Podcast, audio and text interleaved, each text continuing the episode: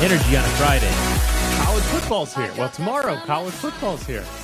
I can't hear you. My are, are these working? What do you mean? Your headphones don't work? Oh, Come oh, there on. you are. There you are.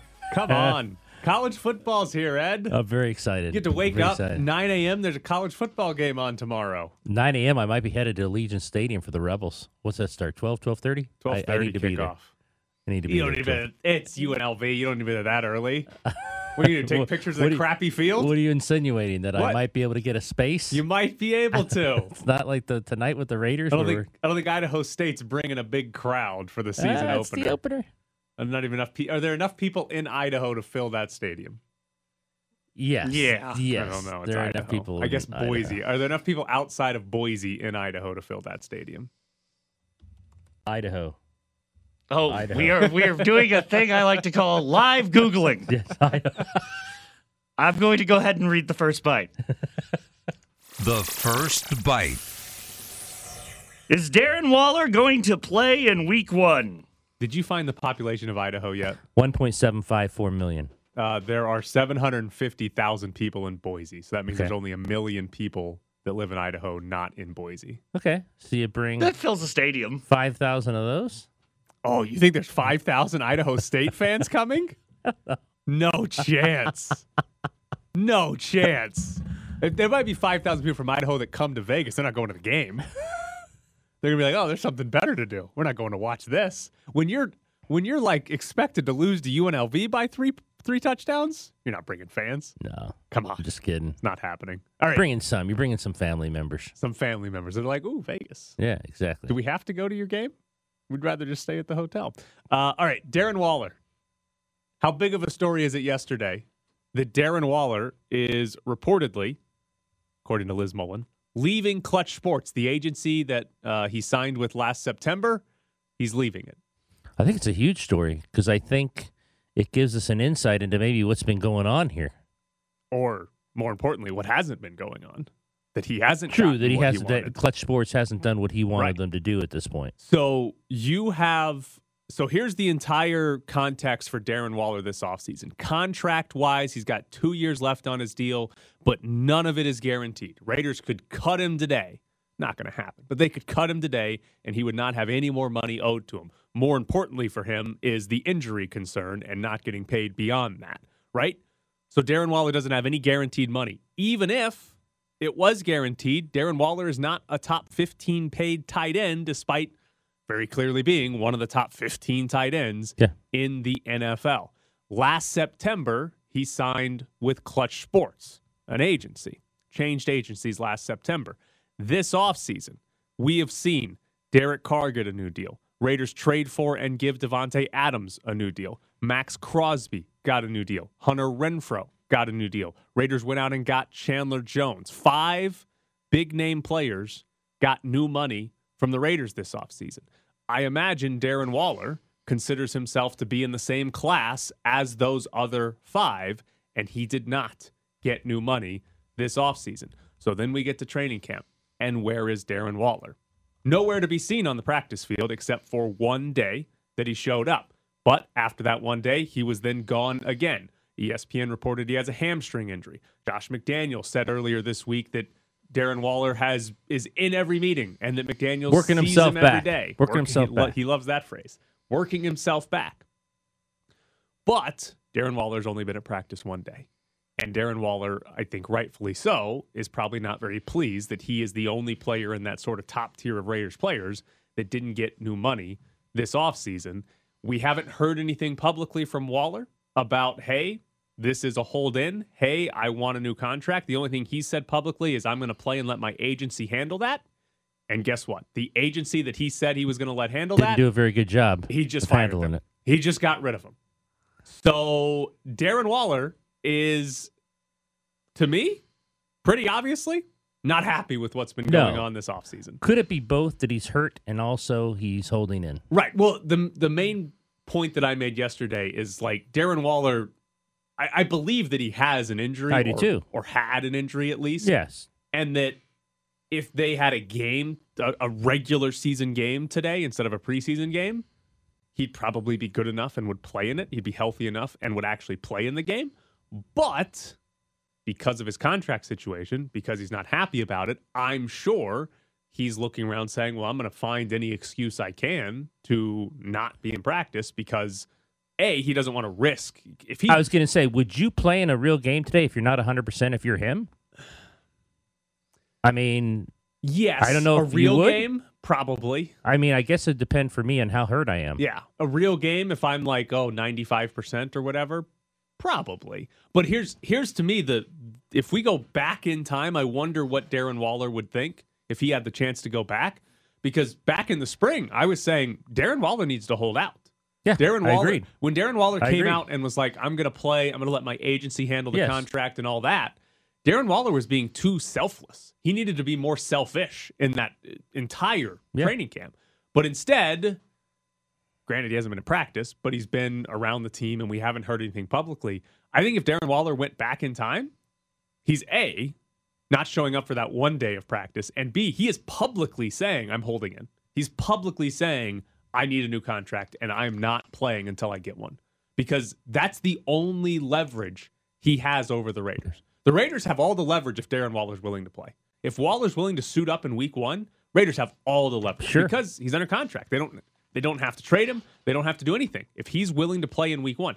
But if Darren Waller is willing to sit out week one of the season, then all of a sudden he has the leverage. Because what did the Raiders do this year? They went all in. Everybody's excited for Renfrow, Adams, Waller. They don't have an offensive line, so they better have somebody good to throw the ball to within two seconds. And Waller's only leverage is if he's willing to not play and say, hey, you guys went all in, but I'm not going to be there. Yeah, I think going back to my point, I think it's both. I think he's hurt and he's not going to take the chance. And if he's 95%, I think he's waiting until he's 100%. And even then, now that he fired his agency, I don't know if he'll come back then. I, I, I think it's both. I, I never doubted he had something. Like I never doubted he did he, he he wasn't hurt in some way. And like we said, ESPN reported the hamstring. Like I never doubted that. The severity of it now I'm not so sure. Right. After he fires his agent and he's got to wait five days to what? He's got to wait five days to hire a new agent. Right. So, right, yeah, right. He's got five days here without officially having a new agent. I would venture to guess Darren Waller already knows who his new agent is going to be, uh, but he's got a five day waiting period for some reason with the NFL. You have to have a five day waiting period, and then he can officially hire his new agent. And then I'm I'm curious what happens in five days or even before five days, right? Is Darren Waller going to publicly say anything about wanting a new contract? Is Darren Waller's new agency going to publicly Maybe he anything? leaves it up to them. Right, because that's normally kind of what happens. Right, The, the agent, agent. either either the agent makes a public statement or the agent tells a national Right. reporter, "Hey, you know, we want this or whatever." Darren Waller's not going to do blank until he gets blank type thing. So I'm curious to see in five days if we get something from the new agency because publicly we have not heard anything from Clutch Sports about Darren Waller. Right, we haven't heard a single thing about hey he wants this or hey he should demand this or he deserves like we haven't heard that about Darren Waller. All we've heard is Darren Waller saying, I'll let my agency handle this. That was like a month ago, two months ago that he said that. And now he's fired that agency that he was letting handle his contract situation. I don't know if I've changed my mind on this now that there's going to be a new agent, but I thought all along what they would do is just guarantee the seven million for this year. I don't know why you wouldn't. And maybe Darren Waller wants that. more than that. To be Oh, I'm sure he wants Right. more than that. And like maybe that's been the Raiders' offer, and Waller's like, no, I want new Right. money, a new contract, and that's where the holdup is. But yeah, if you're if you if you're the Raiders and you could appease Darren Waller by simply guaranteeing his money for this That's year, easy. that should have been done two And that's what makes you believe Clutch or whoever said no. we want more. Yeah. Look at what everyone else is getting. Yeah. And honestly, I mean, you should if you're Sure. Darren Waller or his agent, you should say we want more. But I, I so my guess right now is that Darren Waller is not happy with his contract situation. That I, I have to imagine the Raiders would be willing to guarantee his money for this year. And if they've made that, offer. I think they've probably already, already made that offer. Why wouldn't they do right, that? it would ju- it, that makes too Perfect much sense. It makes Right. too much sense to give to him be honest, million. it makes sense to guarantee this year and next year. Yeah. because it's uh, is it eight million the following season? It's it's in line. I mean, it with still whatever keeps it them at the 16th Right. tight end. So like if I'm the Raiders, I have I have no problem guaranteeing Darren Waller's contract this year and Darren Waller's contract next season. Just say, "Yep, 100% guaranteed, you're good to go." If we assume the Raiders have made some offer like that, then we also have to assume that Darren, Darren Waller, Waller has said no. rejected that and wants a new Ooh, yes. contract or just more money, whatever, however you want to phrase that. And that might be where the holdup is. And that, in all Clutch seriousness, couldn't get it done. Right. Does Darren Waller is he willing to sit out game one of the regular season?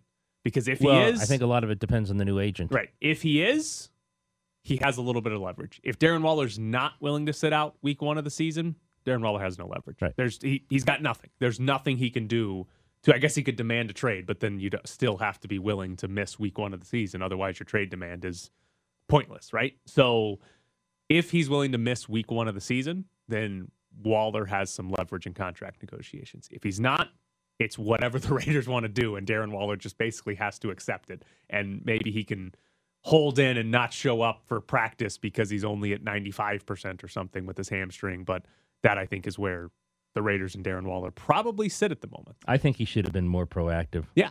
I think he should have been way more proactive. I agreed with you back in the spring. I would have held out.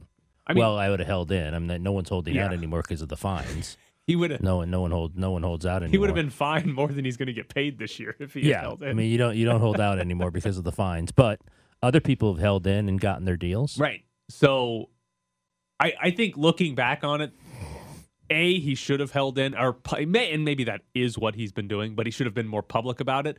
I think the biggest mistake he made was coming out and saying, Well, I'm going to play. It's up to my agency to handle my con. I think that's the biggest mistake he made because if you tell somebody, Yeah, I'm going to play, presumably week one of the regular season, you're telling Well, you're also handing them, like you said, you're handing them the leverage. Right, you're 'Cause, like, if saying- this guy's playing. Yeah. So the have to do? Raiders, if, if if I'm the Raiders and Darren Waller says, "Yeah, I'm going to play Week One of the season," then Like, okay, I'd be like, "All right," I'm, I, I'd be like, "I'm not even guaranteeing your contract. Like, if you're going to show up, we're not going to change anything. We're going to take as much advantage of this as we possibly can." So that I think I think Waller needed to be more selfish the entire offseason, right? Because this this is an offseason. We've talked about it. He's over the age of 30, right? How many more productive had some years- injury Yeah, issues. it's coming off a year where he had significant injuries. He's at a point in his career where he's probably only going to have a year, maybe two more off seasons to truly cash in on a mm-hmm. big free agent deal. Because if he plays out the current deal that he has, even if he's pretty good over the next two years, you're looking at I think he'll be 33 at that point. Is anybody giving a 33 year old tight end a bunch of money? Uh, I mean, somebody will probably give him some, but not a significant amount. So this is this offseason and maybe next offseason might be his two real chances, last two real chances. I mean, the Raiders sort of are certainly in. telling us what they think of him. Yeah, well, yeah. Or they're reading his quotes and saying, "Well, we're just not going to pay you because you say you're showing up." Right. So, but yeah, I I think they've made it clear with their offseason moves that that top group of players, he's at the bottom. He's not as important as No, Crosby, not in their Jones, eyes. Carr, Adams, Renfrow. Right. And and to be completely honest, I think that's what I would do if I were the Raiders. Because if you're assigning value to all those players, the 31 year old tight end is not as valuable as Davante No. Adams or Hunter Renfrow Or Maxx Derek Crosby Carr or Derek yeah. I mean, I think you could maybe argue with Chandler Jones because Chandler Jones is getting up there in age too. But the all the other ones, they're more valuable than Darren Waller because you can conceivably get many more years out of them than you will Darren Waller. So I don't think the Raiders have done anything wrong, but I think Darren Waller is sort of been too nice in the entire situation. All right, coming up next, we'll jump into the Golden Knights because hey, Kelly McCrimmon finally talked about Hey, he Robin spoke. Lehner. He spoke. you know what? To be honest, I probably won't play that much here. You know, I got a, I got a wife and kid, and you know, three dogs. So it's it becomes less and less, you know, likely that you do that stuff. You know, I plan on living. You know, I think where all the other guys live in Summerlin, and you know, I, I during the season you don't have that much time for that kind of stuff. So, you know, I, I don't think I'll be doing that that often there. All of the sun, none of the fun on the Press Box Summer Edition. Phil Kessel talked to the media yesterday. So did Kelly McCrimmon. We'll get to some Phil Kessel stuff maybe, uh, because Kelly McCrimmon had some more interesting things to say. First off, Robin Lehner is having two hip surgeries. This Well, is he not good. He already had one, and he's going to have a second hip surgery this offseason. He is going to miss the entirety of uh, this upcoming year I would think so. um, after double hip surgery. Kelly McCrimmon said yesterday that the Golden Knights did not know that Robin Lehner would need to have hip surgery until he came back to Las Vegas in July, which would explain uh, why they didn't make any sort of moves for a goalie in free agency or the trade market before things settled down, and would explain why they traded away Max Pacioretty. Because if you, re- in all honesty, if you really go back in time, and if the Golden Knights knew in June that Robin Lehner was going to have hip surgery and be done for the year, they probably never trade Max Pacioretty because Lehner going on long-term IR would almost be the same cap relief as trading away Max Pacioretty. So they probably never trade Pacioretty, or if they do, they probably actually get something in return for him. Not you have to give Dylan Coghlan up for future considerations as well. Uh, so that part of it's interesting. I don't. Does anybody deserve blame for that? If it's true, that that the Golden Knights didn't know Lehner was going to need hip surgery I mean, until did the Lehner end of pay? July. Did Lehner communicate with these guys at all? And that's that's the part that like we don't know exactly, right? He ended the year with injuries, and we knew about the shoulder and we knew about the knee during last season. I don't recall knowing about the hip during last season. So we we talked about this before. Did Lehner the season's over, right? Did Lehner and the Golden Knights know that his hip was messed up at the end of the season and just assume, oh, he'll be fine, he won't need hip surgery? Or was this completely new? I Was just can't this- believe he went home and there wasn't some discussion about, hey, my hip, there's something wrong with my hip. Right. I, I can't believe that because if you're having two hip surgeries, this stuff was pretty serious. The- he didn't I- go home and hurt both hips to where he needed surgery. Right. I have to imagine his he was in pain at Yes. his hip, or at least significant discomfort. There was something wrong With that- his hip. that he would have been like, hmm, that's not right. Right. So, yes, that Did like he talk to them? there's a there is a there's missing information right to try to basically figure this out to where is there any blame? Because this this completely alters or would have altered what their offseason plans were. Completely would have changed what this team did in the offseason if they knew Lehner was going to be out for the year back in June as opposed to middle to end of July after everything had already calmed down. So we got a little bit more detail but not quite enough to know the answers to that the other thing Kelly McCrimmon said yesterday about goalies is that they are going to go into the season with Logan Thompson and Laurent Brossoit as their two goalies. Um, I believe they'll go into the season with them. So he basically said, like, hey, we're not going to go out and trade for a goalie or sign somebody that's a free agent at the moment. We're going to give these two guys a shot. I'm with you in that I believe they're going to give them a shot. The part that I don't know the answer to, how long is that shot? Right. If Right. this team is struggling after one month, are they panicking and making a move? Are they going to give them two months, three months? Right? I don't know how long it is that they're going to give Logan Thompson and Laurent Brossoit a shot. Obviously, best case scenario is one of them is a very good goalie and they don't need to go acquire a goalie. But the you know scenario you probably have to be planning for if you're the Golden Knights is okay. What happens if these two aren't any good? And we need to fix the goalie position. And I just don't I know mean- how long they'd be willing to wait. They knew he was hurt and he needed surgery on different parts of his body, but if he not had told him him until July, they did not find out how bad it was until July. Maybe in June, couldn't they have done a better job of hitting the market? Right. If they knew in June, absolutely. They, could have gone to the market right. and saying, "Okay, what's out there?" Right. There were more free agents. There were more trades available. Absolutely. Now it's like there's a couple of options, but not many. Right. Right. Not many good ones. So you're really looking. I, I think there it's in their best interest to give Thompson and Brossoit a shot to one of Be the them guys. be the guy or both of them, what however the hell it works out. But I think that's their best uh what they should do going into the season. Now, back in June, if they knew, then they probably would have been like, all right, well, let's go find another goalie. Right. Let's go find somebody because they expect to win the Stanley Cup, and Logan Thompson and Laurent Brossoit probably aren't the best goalie duo to try to do that. It's just so bizarre that he had this many hip injuries and no one It- knew. Mm. And because his hips had to hurt again, he didn't go home and have this happen to him. I'm sorry. He they he knew something or he knew they hurt, and I just I will ask Ben goes at eight thirty, but he didn't say anything to anybody. Right. Like you you have to imagine there was some Hey, this isn't feeling right. right. I'm gonna go home and get it checked.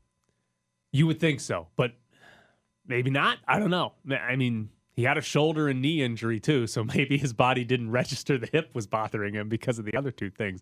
I don't know. I, I mean, I have no idea, but you, I, I agree with you. You would have to imagine a guy that's having double hip surgery in August would have known, oh, there's something wrong with my hip. Right. Right. In and June. I, I also find it hard to believe that he would have hurt his hip that badly, like while Both he of was them. like while he was back home. Right. Right. I, I can't imagine he would have Because if he had the shoulder and the knee, the likelihood of him working out right or Very- doing anything right. would have been very, very small. So I don't think he's hurting both hips not working out. Right. And I I don't imagine him Fernando Tatising it and being on a motorcycle No. in Sweden and maybe he's on a snowmobile in Sweden and like I I don't know, I just I don't feel like that's what happened either. If you're Kelly McCrimmon, like let's hypothetically say Robin Lehner got hurt, On a snowmobile. whatever. Do you do you say that out loud to the media? Or do you protect Robin Lehner a little bit? It's a great question. Because fact that I- he said hip instead of lower body. He's having lower body surgery. Well, Yeah, he's a- pretty specific Yeah, about he's it. out for the whole year, so they don't have to worry about anybody gaining an advantage. right? Yeah, he's out for the whole. They Shoot can, it at the hip. They'll give all of Lehner's injury Yeah. status for the whole season because he can't play until the Uh, next season. Slight update: uh, Robin stubbed his toe. Yeah, we're, yes. oh, they're gonna. That's Yeah. gonna be it. And meanwhile, guys actually. Then they'll say we never. You say we never tell you about Uh, injuries. We noticed Mark Stone only has nine fingers. yeah, he has an upper body injury. So uh, that's the uh, fun part there. One other thing from Kelly McCrimmon yesterday he said that Nick Hague is priority number one for the rest of the offseason. Nick Hague is a restricted free agent. Last year, he made $863,000.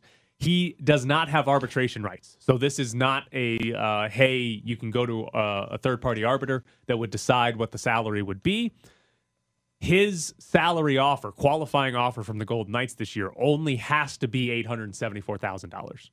The Golden Knights can obviously offer him more than that, offer him a whatever contract they want, but eight hundred seventy-four thousand dollars is all they have to offer him, and Nick Hague has no uh, action to get a bigger salary than that Except hold out. unless he decides to hold out. Shea Theodore did this in training camp back in 2018. Shea Theodore ended up signing a deal worth $5.2 million through 2025. He got a big deal. Hague is not getting $5.2 million No, a year, no. but I doubt he's asking for that. He's probably asking for two or three million, would be my guess. And the Golden Knights are probably looking at saying, well, we can hopefully get you to play for $874,000. So this will be interesting because they don't have a new deal with Hague. The GM saying it's the number one priority. I wonder if Hague, just like Darren Waller, is Hague willing to miss time? Is he willing to sit out training camp? Is he willing to miss games? Because if he is, he has some leverage like Darren Well, Waller. is the year presented by Clutch Sports? They've got an opening for a new client, I guess. exactly. But they didn't Nick do very Hague well fired Darren his Waller. agent. Uh, five days from now, it's Clutch Sports. They didn't do very well with Darren Waller, so maybe they don't want him. So uh, curious to see what happens with Hague. The one problem for Hague, though, the Golden Knights are actually deep defensively. It's the one position that they actually have a lot of good players He at. might. He might not have any leverage. Right. So the Golden Knights might look at it and say, oh, we got at least five other good defensemen. We can Right. plug in an AHL level guy for a while and be perfectly fine. So that's an interesting spot for Nick Hague to be in. All right, coming up next, the general manager of the Las Vegas Aces, Natalie Williams, joins the show. A no look pass to A'ja at the top. A'ja kicks it into the corner. It's Plum for three. You know that's true. It's all going right tonight. You're listening to the Press Box Summer Edition. The Las Vegas Aces host game one of the semifinals on Sunday against the Seattle Storm. And joining us now, the general manager of the Aces, Natalie Williams. Good morning, Natalie. Good morning. So, if we go back to before the season starts, obviously a big change for this organization, moving on from Bill Laimbeer, bringing in Becky Hammon. In hindsight, and obviously the biggest goals are still to be accomplished, but in hindsight, if we look sort of offensively at this team, did they accomplish maybe even more than you expected under Becky Hammon? Well, I mean, you know, I always believed that we could be at the top of the league, and um, Becky's pace and space offense. I mean, it's just really shown that what the girls can do. I mean, they're great shooters, and the fact that you know the last game we had 23 three pointers made. I mean, that's something just watching them in practice that they could do almost every night. they're they're great shooters, and they and she's really spread them out along that three point line. So, um, you know, I think we've met our expectations thus far. Natalie, we uh, give hot takes in this show. I'm going to give a hot take. If you make 23 threes on Sunday, you have a chance to win. I'm going to say yes. I think we would probably win. We got to play defense, though. Don't forget about that.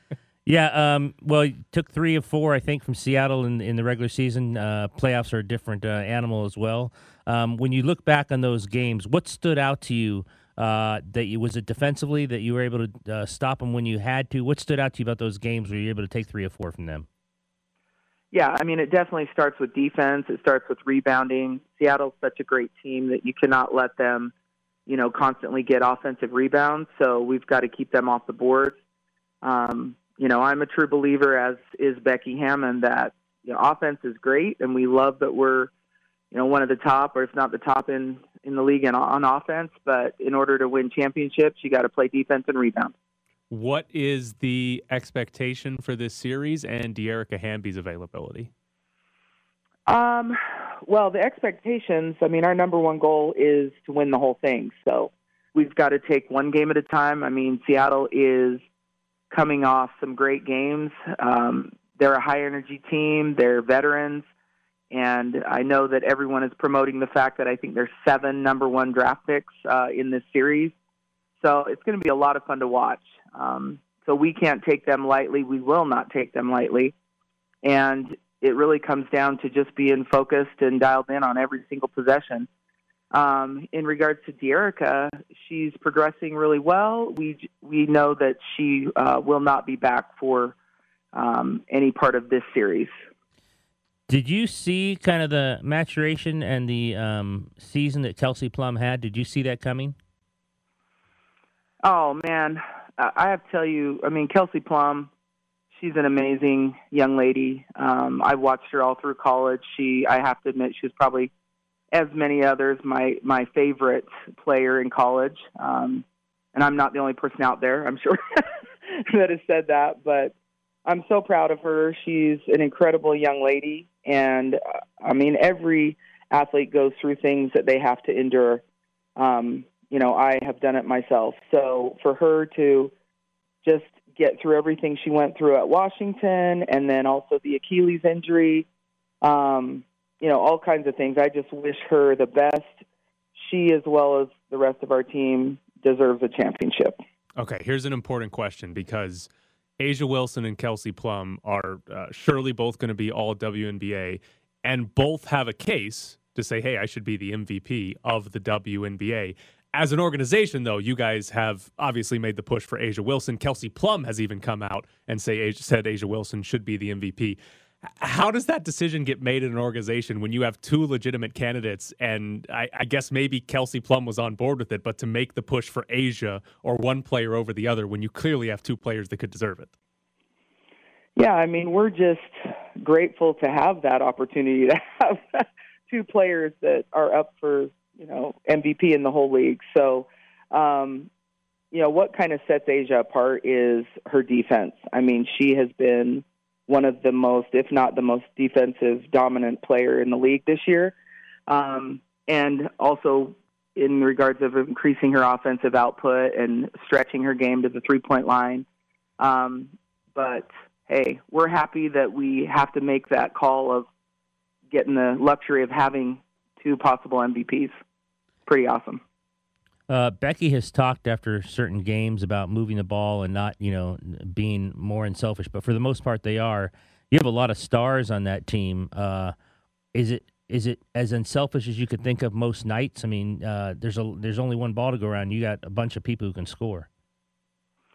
Yeah, I mean, I think they've all bought in to what Becky's trying to do, and you know, if you see two, make the pass, find the open player.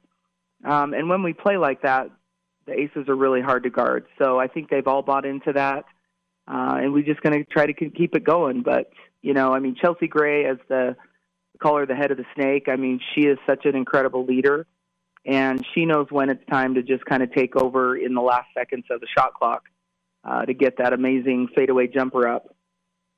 You guys She's pretty got, awesome at that. you, you guys got the one seed this year. Obviously, a very good team, but how important was was it for you and maybe how difficult was it to get the majority of this core locked up for multiple years? You got chelsea gray kelsey plum jackie young all locked in for two more after this. How important was that and how difficult has that process been?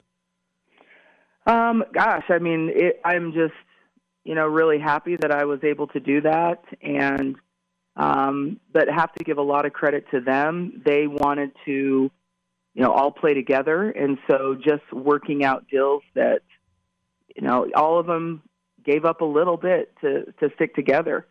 So you know, really happy that they were able to do that. But yeah, in my first year as a GM, I'm I'm proud that I was able to get all those stars to continue to and want to come back for two more years. Uh, talk about the atmosphere you've had in the playoffs. Um, a lot of uh, celebrities out there. Your fans uh, came out in droves. Uh, what was it like to see that kind of atmosphere? Man, the energy is just amazing in the building. I, I mean, really, it's electric. Um, you know, to have 10,000 fans in there, I think the way we have the arena constructed, it only holds a little over 10. So we expect that again on Sunday. Um, and it's fun. I mean, the players deserve it. They they feed off that energy, and I'm really excited. I mean, um, thank you to Vegas for coming out and supporting these women because they are pretty amazing. You guys did not have to deal with it, uh, but I'm curious your thoughts on the new first round playoff format where the higher seed potentially would have to go on the road for a deciding game three. Yeah, I mean, you look at it, it's pretty scary. You, you really have to prove that you are the top seed and win both at home because, you know, doing what Chicago had to do, um, you know, and what Connecticut had to do and go on the road, that's hard. That's hard to do. Um, but we were just very happy we took care of business. Well, she is Natalie Williams, the Aces general manager. Natalie, thank you so much for joining Thanks, us. Thanks, Natalie. Best of luck. Yep. Thank you. So, Natalie Williams as the Aces uh, get started in the semifinals on Sunday. They basically had like a week off yeah. since they last I played think a they, playoff game. I don't know who. Well, Washington swept them in the regular season, so they were probably kind of secretly voting for Seattle. But I think they would have also liked to see that go three games. Why would not? Yeah, would have helped, especially Yeah. because that would have meant Seattle would have to fly Had to Washington, Fly to Washington, D.C., and, and they would not have flown Vegas. charter. we know that. we do know that. Not allowed. Uh, so, also, I think you're probably happy to see Seattle because they're going to have to go on the road for this series no matter what. You'd rather fly to Seattle than across the country to Washington, Yeah. D.C. So, I think you'd prefer that. And I think we have more direct flights to Seattle than we do D.C. So, it's Do you worry easy. about this series at all for them? At all? Sure, Seattle's good enough to beat them, but I, I think the Aces are handling this. I, I think they're winning this series in three or four. Like they're not going to need five to beat the Seattle Storm this year. The one concern, and she told us Dearica Hamby's not going to be back for this series.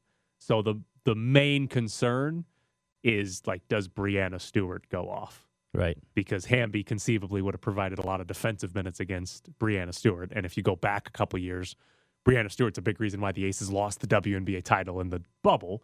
So there's a chance Breanna Stewart's just incredible, wins a couple of games by herself because they can't guard her, and the Storm win the series. But I don't think that's going to happen enough times for the Aces. Like that'll probably happen once, but I don't think that happens two to three times. And otherwise, the Aces should be better. Should I be better don't think overall. they're making 23 threes in a game. If they do, they're winning the title. They do that Yes. just if they do that once a series for the rest of the way, they're winning the title because that's just, that's a free win in the series. So they do that once a game for the rest of the way, they're winning the title. But I'd be I'd be surprised if they hit twenty or even like eighteen. So they hit fifteen in a game, they're probably winning. She made a good point on A'ja Wilson's defense. I guess that's why you pushed pushed her for uh, MVP. Yeah, And maybe you don't I want people splitting votes. She is the better player, right? Or the more deserving Right. MVP. If we're talking about value to a team, she is the more valuable player than Kelsey Plum. But it is if Kelsey Plum was on any other team, it's A'ja Wilson, Breanna Stewart, Kelsey Plum. It's Right. those three that are the top three MVP. And hell, it still technically is, but Kelsey Plum's not gonna. There's they're not making any push for. her. Even Kelsey Plum has come out and said A'ja Wilson. A'ja Wilson deserves it. So if I was Plum, I'd be like, wait a minute, give me some votes, guys. Breanna Stewart won the AP Player of the Year. She did, which maybe I is don't a think. sign. No, I No? think A'ja Wilson wins the, the, the league MVP. Okay, we'll see. Did These they? awards, I think votes- these awards start coming out soon. Well, are, I was going to say our vote. I don't know how it works in WNBA. Are They said that they're in? they announce them throughout the playoffs. Is what I read. So votes should be in at the end They of the regular be. season. Basically, there won't be any votes determined by this playoff series. no, nor Right. should there be. So, like, if Breanna Stewart goes off for 34 a game and the Storm win, then she would win the MVP if they all voted after that. But if they're already in, then it won't matter. All right, coming up next, more fun stories about Jon Gruden's emails. The AFC West, I think, is really going to be led by the Los Angeles Chargers. I mean, Justin Herbert's the best quarterback I've ever seen, and I played with Peyton Manning and Ben Roethlisberger. This guy is unbelievable. I played with Peyton Manning Okay. and Ben Roethlisberger, and I'm telling you, he's the be- Justin Herbert's the better quarterback, best quarterback I've ever seen. It's unbelievable what he does. It is something that's only going to continue to increase, and he's got the most talented arm in the NFL. Back to the Press Box Summer Edition. Who is that? Ryan Harris. He's got to be lying, right? Best quarterback he's ever seen. That can't be right. I, I think Herbert's good, but Yeah. I mean, he might have the best arm now. Yeah, I was going to I mean, say, I- uh, I do, mean, do you yeah. remember Peyton Manning at the end? Yeah. I mean, did Ryan Harris play with Peyton Manning when he was bad in his last year? maybe that's when he played with him. Josh Allen's. I got a good mean. Ben Roethlisberger's been bad for. I have no like, complaints with him saying Oh, okay. Justin Herbert right now is better than prime Ben Roethlisberger because I don't. Prime Ben Roethlisberger wasn't. No, he was meh. He was a winner. He willed his team to victory. He would throw up. He would throw balls just in general directions, and then really good wide receivers would float through the air and grab Yep. them. Best he's ever seen. All right.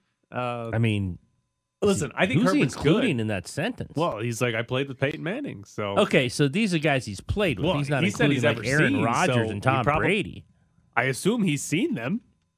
He played in the NFL at the same time as Rodgers and Brady, so I assume he's seen them. Wow, it's high praise. It is high praise. I listen. I like Justin Herbert. I think the Chargers have a legitimate chance to win the AFC West this year. I'd have a hard time saying Justin Herbert's the, The best, best quarterback you've ever seen. I just don't think that's true. He's not the best quarterback I've seen in the division.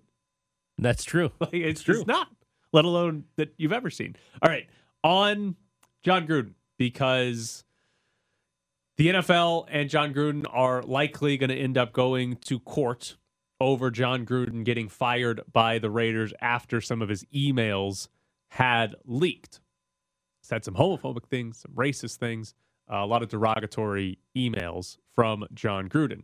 There's a new claim from the NFL here. So, first off, we had Jon Gruden's lawyers saying that all the emails that he sent, all the derogatory emails he sent, were before he was employed in the NFL, or I should say, not before, Before he but- came back. but in between, Yeah, his first stint and his second stint. So he, their claim, the NFL, or excuse me, Jon Gruden's lawyers are claiming, hey, all of these emails he got in trouble for, they happened when he was uh, an employee of ESPN. He wasn't an employee in the NFL.